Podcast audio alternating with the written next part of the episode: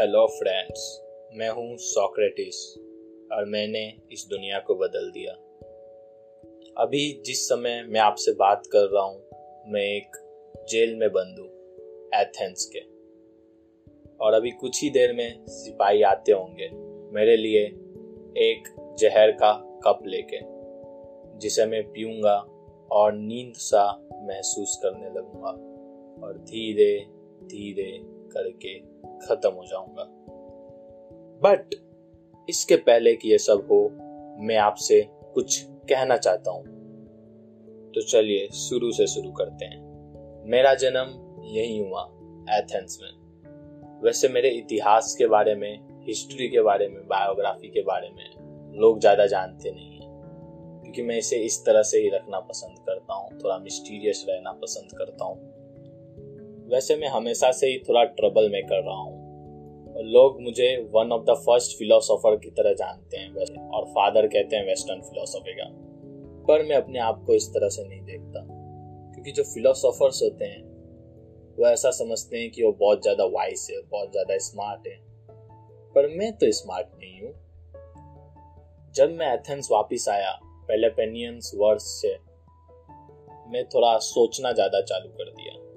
मैं देखता था ट्रैवलिंग्स के दौरान कि कई लोग अपने आप को बहुत ज़्यादा वाइस कहते थे, समझदार बताते थे, पर एक्चुअली में वो इतने समझदार नहीं थे। उनसे बात करके मुझे पता चलता था, तब जाके मुझे ये फंडामेंटल मिस्टेक के बारे में पता चला कि अगर आप पहले से ही मान जाओगे, पहले से ही अपने आप को खुद को बता दोगे कि आप स्मार्ट हो, तो आप नई चीज़ें सीखना ही बंद कर दोगे। तो आप स्मार्ट ही कहाँ रह गए जब आपको नई चीज़ें पता ही नहीं है। यहीं से मैंने इजाद किया एक मेथड वहाँ स्मार्ट बनने का, जो कि था क्वेश्चन करना। मैं जो हूँ वो नॉलेज को इसी तरह से देखता हूँ, क्योंकि अगर एक बार आपने समझ लिया कि आप स्मार्ट हो, तो वहीं पे नॉलेज तो ख़त्म हो गया ना, वो तो एक पत्थर जैसा हो गया, फिर वो कभी ग्रो ही नहीं करेगा। बट नॉलेज कभी भी पत्थर जैसा नहीं होना चाहिए, नॉलेज को हमेशा पेड़ जैसा होना चाहिए, जो कि ऑलवेज रेडियो ग्रो करने के लिए और हमेशा ग्रो करता ही रहे। तो यहीं से मेरे क्वेश्चनिंग की शुरुआत हुई। आपको एक उदाहरण से समझाऊं तो, अगर मेरे पास कोई आता और ये क्लेम करता कि I love virtues to love God Jews, तो मैं उनसे सिंपल सवाल पूछता कि what does virtue mean, what is love, is there any other gods to be love. और अगर सामने वाला इंसान इन सारे सवालों के जवाब दे पाता तब तो ठीक है, और नहीं दे पाता तब तो इसके लायक ही नहीं था ना कि वो इस शब्दों को बोले। और फिर यही मेथड से मैंने क्वेश्चनिंग के जरिए अपने बहुत सारे दुश्मन बनाए, क्योंकि ये क्वेश्चनिंग मेथड की सिर्फ यही एक खामी है। क्योंकि जब आप किसी स्मार्ट को क्वेश्चन करोगे, जो आपको, जो कि टेंड करता है कि वो आपसे ज़्यादा स्मार्ट है, और आप उसे क्वेश्चन में फंसा दोगे, वो उस चीज़ का जवाब नहीं दे पाएगा, तो आपका दुश्मन बन जाएगा। खैर, मैंने कभी भी अपने बारे में कोई भी बुक पब्लिश नहीं की, कुछ भी नहीं पब्लिश किया, और ना ही अपने मेथड्स के बारे में कहीं लिखा।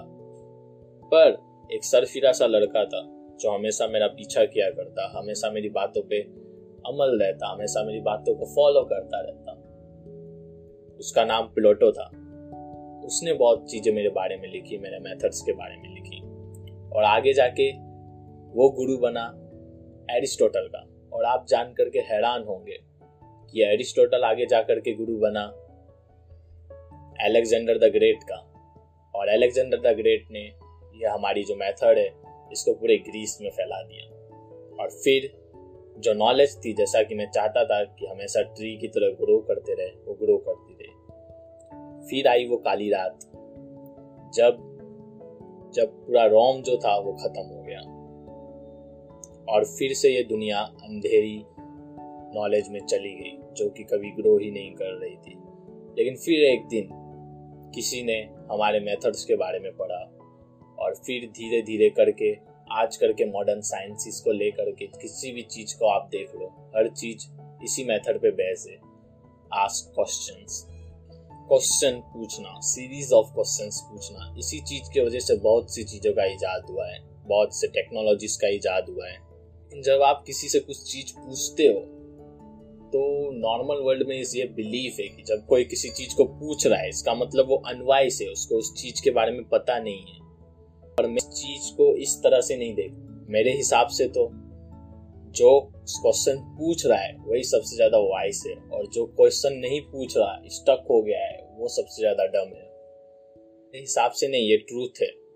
फिर क्या हुआ, मेरा ये जो मेथड था हमारे एथेंस में बहुत ज़्यादा फेमस हो गया, और फिर यंग लड़के जो कि मुझसे बहुत ज़्यादा इंस्पायर थे वो मेरी तरह सवाल पूछना चालू कर दिए, अपने स्कॉलर से सवाल पूछना और हर तरह के सवाल पूछना, जिसके बाद ही मेरे ऊपर ये आरोप लगाया गया कि मैंने यूथ को करप्ट कर दिया है। मेरे स्टूडेंट प्लेटो ने इसके खिलाफ बहुत कुछ लिखा, लेकिन फिर भी कुछ नहीं हो पाया। और मैंने जब मुझसे बचाव करने को कहा गया, डिफेंस में बोलने को कहा गया, तो मैंने इसी मेथड का इस्तेमाल किया अपने आप को डिफेंस करने के लिए, डिफेंड करने के लिए, जिसके बाद मेरे दुश्मन और भी कुछ ज़्यादा एंग्री हो गए मुझसे।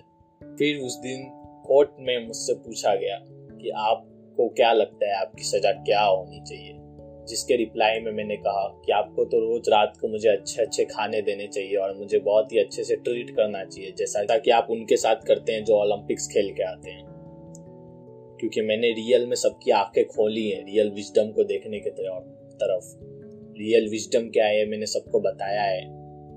जैसा कि मैंने आपको पहले बताया था कि मैं हमेशा से ट्रबल में कर रहा हूँ, इसके ही बाद मुझे डेथ सेंटेंस सुनाई गई और अब मैं यहाँ हूँ आपसे बात करते हुए। मैं जस्ट गुड बाय कहना चाहता हूँ अपने फ्रेंड्स और फैमिलीज को। वैसे ज़्यादा बुरा मानने की ज़रूरत नहीं है मेरे बारे में, मैं अब एक बुढ़ा सा आदमी हूँ जो मरने के कगार पे था ही वैसे भी। पर अंत में आपसे एक बात कहना पसंद करूँगा कि हमेशा याद रखिए सिर्फ एक चीज़ आप जानते हैं, और वो कि आप कुछ नहीं जानते। वैसे मेरे बातों को इतनी ज़्यादा दिल पे लेने की ज़रूरत नहीं है और इतनी ज़्यादा गहराई से सुनने की भी ज़रूरत नहीं है, क्योंकि आखिरकार मैं भी कुछ नहीं जानता।